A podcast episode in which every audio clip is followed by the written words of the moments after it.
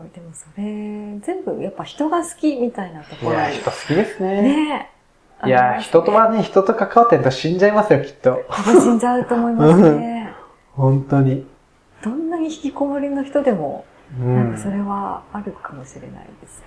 なんか、中高生ぐらいの時とかなんか、人生とはとか語ってるやつ、かっこ悪いっていうか、なんか、な、ダセーというか、なんだそのくせえのはと思ったんですけど、最近本当に、本当に心の底から、人ってなんで生きてんだろうなとかうん、家族の役割ってなんだろうなとかって本気で考えながら、うん運転して考えてますからね。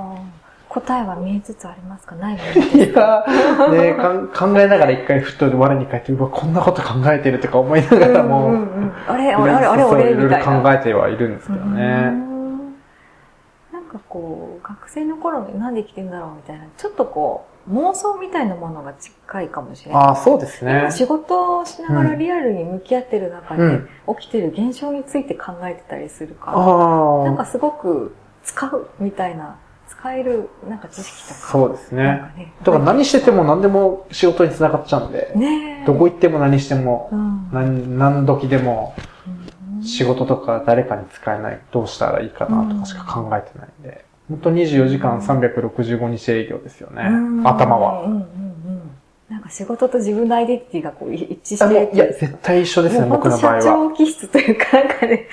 そうでないと多分生きていけないんだ。生きていけないんだそれは僕が、うん、さっき言ったような幼少期の時に自己肯定感っていうのをなんか見出せなかったからだと思いますね。スポーツ頑張った、勉強頑張っただけど、うん、みたいな感じなのはあったんじゃないですか。あ完全に一致ですよ。ー仕事うまくいってない時もう何にもうまくいかないですからね。ダウンしちゃうんですね。なんか、本当社長さん、私が知ってる社長さん、みんなそんな感じなので、あアイデンティティと自分、もう自分イコール仕事なんだよね、みたいな人が。そうで、そうですもん。ね、うんうん。一緒に、完全に一致してる。そう、完全一致ですね。ねえ、面白いなだから、人の下で働けないんでしょうね。いや、そうだと思います。本当うに。不思議ですよ。不思議ですね。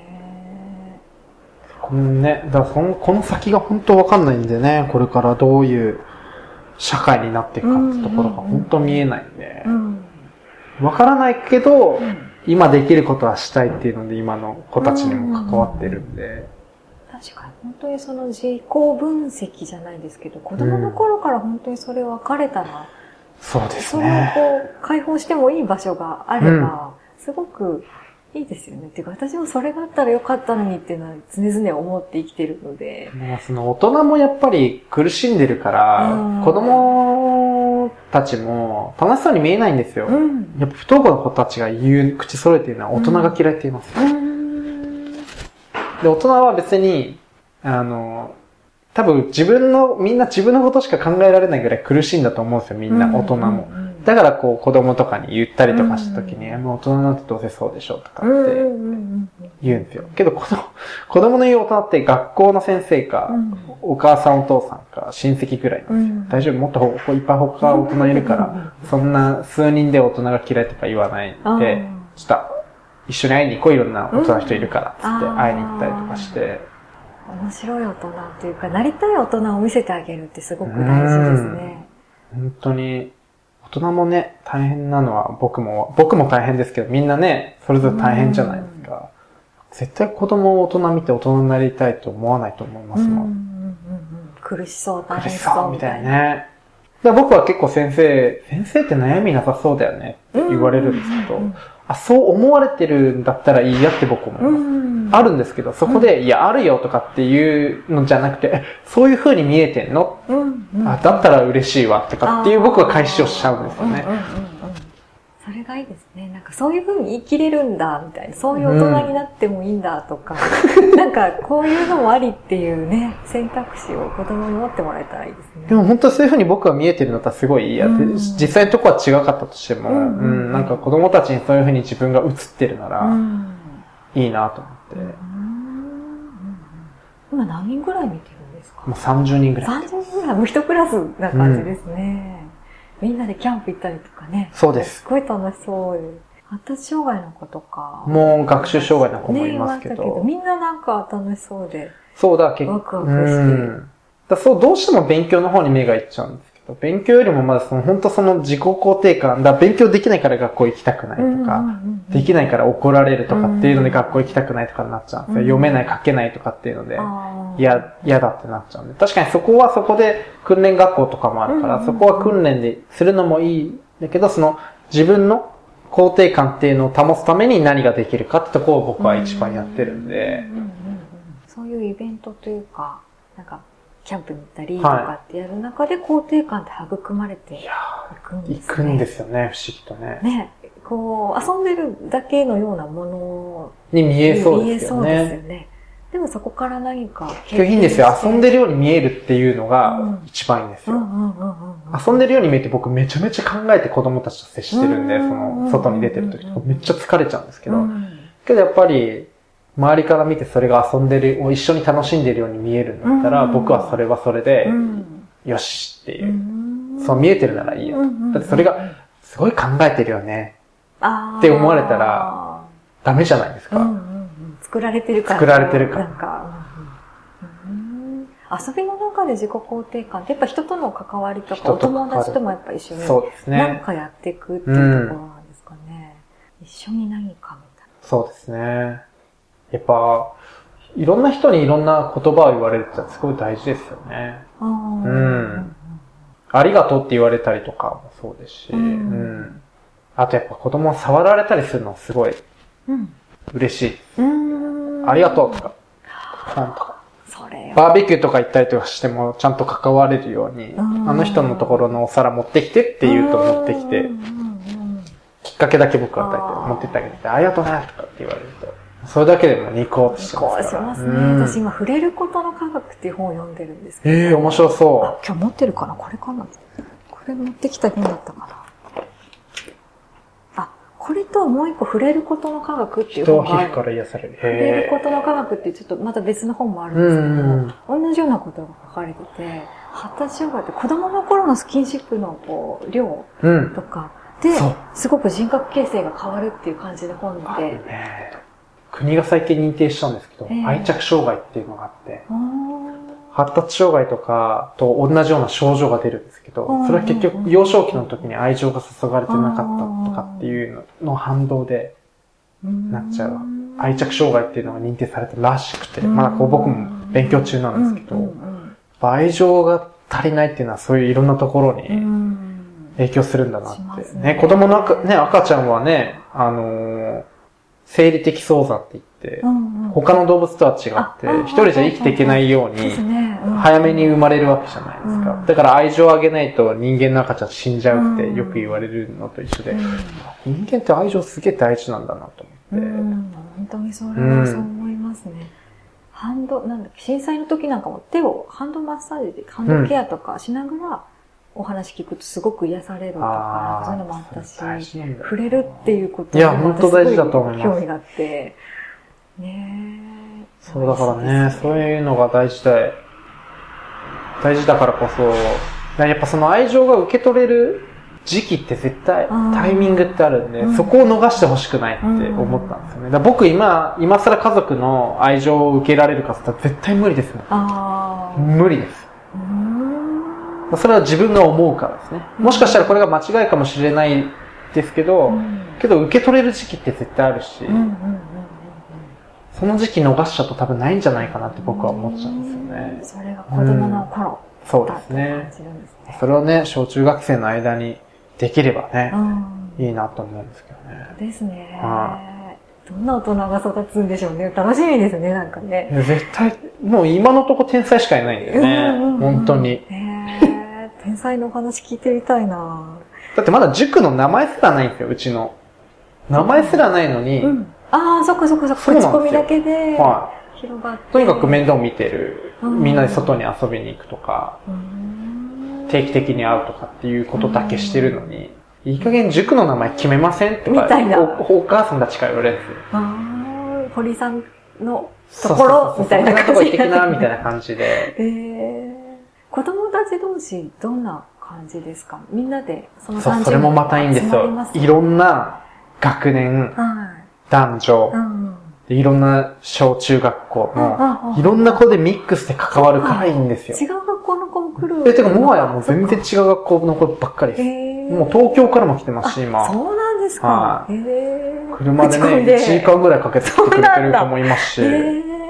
堀さんのところいいらしいよみたいな。そうそうそう。へーそうなんですね。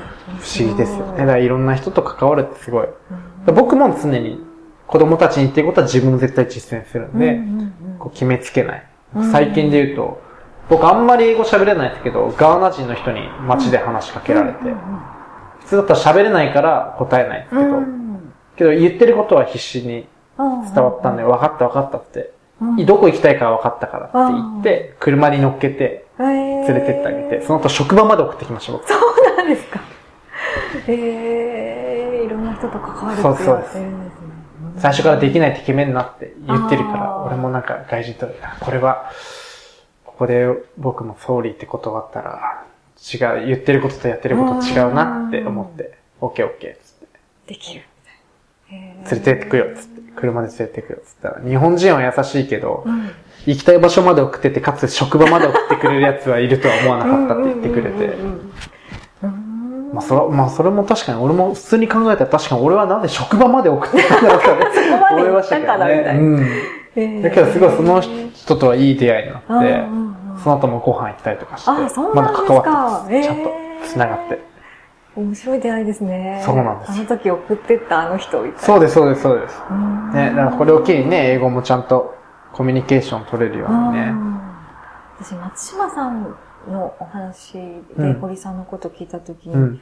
堀さんのところで勉強をすると、うんすごい勉強の教え方も上手くて成績もガンガン上がっちゃうんだよねっていうことを聞いたんですけども、うん教え方ってなんかこいや特にないでう、すよ。ないんですか？うん。特にない。特にない。えー、なんかね、もうね、テストとかもいい点取れるようになったりとかで変わってくんだよねって聞いて、うーん。えーと、その、もう一個やってる湘南大の塾の方は勉強法を教えてるんですけど、やっぱりそれって、やっぱり、うーん、まあ、比べちゃいけないんですけど、うん。やっぱ元、うーんと、まあ、経済的なところ、経済力もあったりとか、自己肯定感高い状態でみんな勉強するんで、もう勉強に取り組む姿勢が違うんですよ。ももう来てガーってやって、こういう風にやってみたら、つって成績ドカーンって上がる。というか勉強の仕方なんですけど、うん。僕はこっちで教えてるのは勉強の姿勢ですね。うん。もうまず勉強が嫌いとか、ふざけんなみたいなところからなんで、うん。そこから作る、てるんでできることが面白いとか、ほ褒めるとかなんかそっちですね。勉強法とはまたちょっと、こうの塾で勉強法がすごいっていうのを学べば学ぶほど、相模原で、いや、勉強法以前のことが問題なんだなっていうのが僕は明るみになってきて、ここどうにかしたいなっていうのはずっと思ってたので、やり方というよりあり方っていうそうですね。うん、姿勢を本当作るのが大事だなとうん思って。全然違うんですよ、やっぱり。地域で。湘南大の子供を教えてる、湘南とかあっちの方を教えてるからこそ、相模原って、また全然違うんだなって思ったりとかして。うん。自己肯定感。もうそういう堀さんみたいな活動がなくても、もう自己肯定感を持てる環境って、ありますよ自然に生まれてるのってできるんですね。あるんですよ、だから。へーそれがやっぱり小さい頃からうん。褒める、認めるとか。とかね、家族が仲いいっすもん、やっぱり。ああ、うんそうなんですね。まあ家族は仲悪いとかうんぬんって話じゃないんですけど、やっぱりそういう環境っていうところではすごい整ってはいるので、そんなに姿勢に影響があるんですねい。や、ありますね。へー面白い。だからね、人ができるっていうところでは小学生。あその前はちょっと僕もあるので、小中、高、高も行き過ぎかなぐらいなんですけど、うん小学校から中学校ぐらいまで、高校もかな見れたらいいなって。うんもうキャリアデザインを小学生ぐらいからしたいなと思うんで。ああ、もうそれいい。んすごくいいと思いますね。いやってほしかったな。私自身がそれ受けたかったですね。だから、僕はめっちゃ社会の勉強してます。うん今社会がどう変わってるかとかっていう勉強はいっぱいするためにいろんな人に会ってるってこともあります。実際社会に出てる人。けどそこでやっぱ聞くと社会で生きづらいって人がいるから、うんそこの人たちも救いたいーなっていう。あ入り口と結局もーうんうんうんうどうしようもないっていうところをどっちも救いたいって思うんですよう。んそしたらうまくいろんなものが回っていくのかもですね。堀さん、占いとかもいろいろ、タロットとかもあ、タロット大好きですよ。大好きって、そうそうそう、男性にしては珍しいって言われるんみたいですですけどね。ね。うん。結構全然、起業家さん、経営者もいろいろ、意外と占いとかね、てかね、あのね、き頼るところがないんですよ。他に自分で決めてるから。人に相談しても人の言うこと聞かねえし。なるほどそう、タロットとかだったら別にね、誰、誰でもない。誰でもねえし。何か。で、聞いてんの自分だったりとかするあんで、ー必然性もあるんで、ええああ、そういうことか。結構定期的に聞いてますよ僕。霊視とか。タロええットとかええええ何かに頼りたい感じがある時があるんですか？うーん、てかなんか基本的に結構素直なんで、うんうんそれ言われると、あ、そうなんだって思っちゃうんです。ああ、安心したいみたいな時そう、うーん、なんか言われたことに対してそのまま一回受け入れるってことはするんで、うん。そのタロットのこととか受け入れて、あー自分の解釈に変えて頑張るみたいなのをしてじゃあ、松ますけどね。島さんはトーリーディングとかをやったことがある。あ、それがね、やってもらったことないんですよ。ああ、そうなんですか。ちょっとだけ見てもらったことはあるんですけどね。アクセスバーズとか。アクセスバーズやってもらいました。元年。どうですか？寝てました、ずっと。けど、すごい頭ピリピリしてたって言われましたけどね。ねうんすっきりしましすっきりしました。めっちゃ寝ましたもん。うんうんもう開始5分ぐらいで寝ました。ね。うもう記憶ない。もう記憶ないですもん。スーって寝ちゃいましへえ、そうですね、タロット。迷った時に。迷った時に、もういや、もう迷ったってもう最近定期的ですね。3ヶ月とか半年ぐらいに一遍カー自ド引きに行って分で弾けるんですか？自分で切って、なんか。先生にもよりますけど、僕が今行ってるところの先生は、弾かないです、自分では。うーん弾いてもらう。うんうんうんうんうんうん。じゃあ、信頼してる先生がそうです、いま。ですすね。そのね、先生にもいろいろ言い当てられたんで、うん。まあタロットじゃなくて、その人もともと霊視もできる人なんで、うん。それでいろいろ過去のこととかも全部言い当てられて、あこの人やばい人だと思って。へえ。あのね、僕今したいことは父親に会いに行きたいんですよあ。、言ってましたね。そうなんですよ10年会えてないんですよ。そう、あなたは父親に会ったら、うんあなたのルーツは父親にあるから、あ僕小さい時の記憶、うんお父さんしかないんですよ。ーそうなんですか3歳までしかいなかったのに。だから多分僕は父親に会ったらもしかしたら全然何かが変わるかもしれない。もしかしたら自己肯定感全部満たされちゃって仕事全部辞めちゃうかもしれない。いいやねえ、原点が。そうなんですよ。原点、てそうです、そうです。だからそこにね、会いに行きたいんですけど、なかなか会えなくて、探しててもなかなか会えないんでね。そうそうそうそう。それが今したいことぐらいかな。自分のルーツって言われたの気になっち気にゃうじゃなですか。ないっちゃいますね。お、ルーツなんだろう。何の記憶があるんですか ?3 歳までの。どんな記憶？膝の上にいた記憶です。あで、一緒に遊んだ記憶。ーへえ。あ、くそうらいかねなんか、おもちゃでとか。うん。あのね、ここの感覚が残ってんですよ。お膝父さんの膝、内もものなんか、あの乗っ、て毛たというか、うん、乗ってた感覚が。が残ってるんですか、へーだからね、その本じゃないですか、不思議ですよね。うんうんうんうん。感触が記憶にあるんですね。へえ。面白いですよ。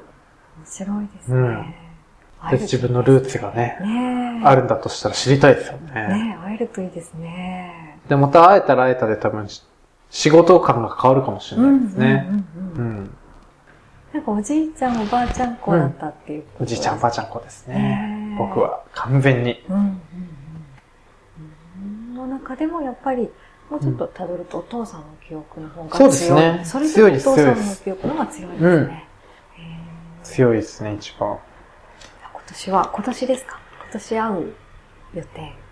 いやー、先月会いに行ったんですけども、そこにはいなかったんで、ああ、そうなんですそうなんですよ。ね大変ですね。探すのが大変ね探すの大変なんですよ。ね人一人探え。すの大変なんだなと思っていろいろ方法はあると思うんでねう、んやろうとは思ってますけどうん。うんうんうん楽しみですね。だからあれやりたい、これやりたいとかって特にないんですよね。ああ。そう、特にないんですよ。今度はです亀山さんもやりたいことないんだよねって言ってましたけど、なんかたまにそういうやりたいことない人っていますよね。やりたいことないのになんかめっちゃ動いてるみたいそうななんですよ人いますよね。うんうん。ただそれやりたいことじゃなくて、必死に自分の存在価値を確かめたいだけなんでしょうね、今。あー。うんうん仕事してるって感覚よりも。今自分生きてていいのか、いいのかみたいな感じで動いてるんだと思いますよね。安心感。そうです、。そうです、そうです。でもなんかすごく合ってますよね。なんだろう。周りの人がこう伸びてってくれる、うん起こしてってくれる、成長していくのを見るのが楽しい。彼ににんまりみたいな。今後どうなるのか自分がわかんないですよ、一番。ね、自分自身が。自分が一番わみかんないですよ。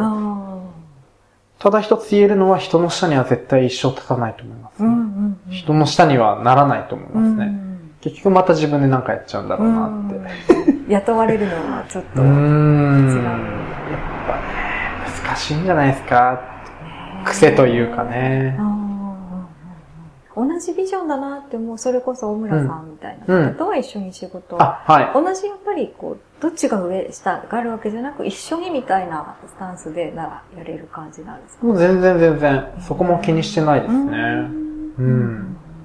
一緒のビジョン持ってる人はね、最近見つけたので、その人と、そうなんですそのうんか。、その会会社の方でやりたいって人は、一一人見つけたのでその人とやっていきたいなっていうのはあるんでね。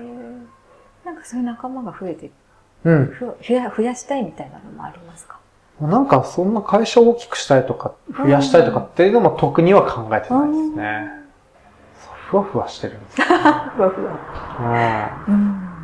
ふわふわしてるけどビジョンは強いですね。だそう考えると。そうですね。う。そうんですね。だからそうするともうしょうがねえなってこう誰かがくっついてきてくれるし。ああそういう感じか。うんなるほどね。うん。そうか。やっぱ楽観的じゃないと、経営やっていけないですか？らね。一喜一憂して多分死にますよ。かもしれないですね。ね、いろいろ真面目に一個一個考えてたら多分死んじゃうと思います。す。そうかもしれない。真面目に生きてたら生きづらいですもん、やっぱ経営とかね、うんやってたらうん。ちょっと適当なぐらいじゃないと、うんやっていけない、持たないと思いますね。ううんん。持たない、持たない。これからもふわふわ、そうそう。ふわふわした感じ。で。ふわふわしながらも誰かのね、役に立って社会貢献できたらいいなと思いますけどね。どうもありがとうございました。ありがとうございます。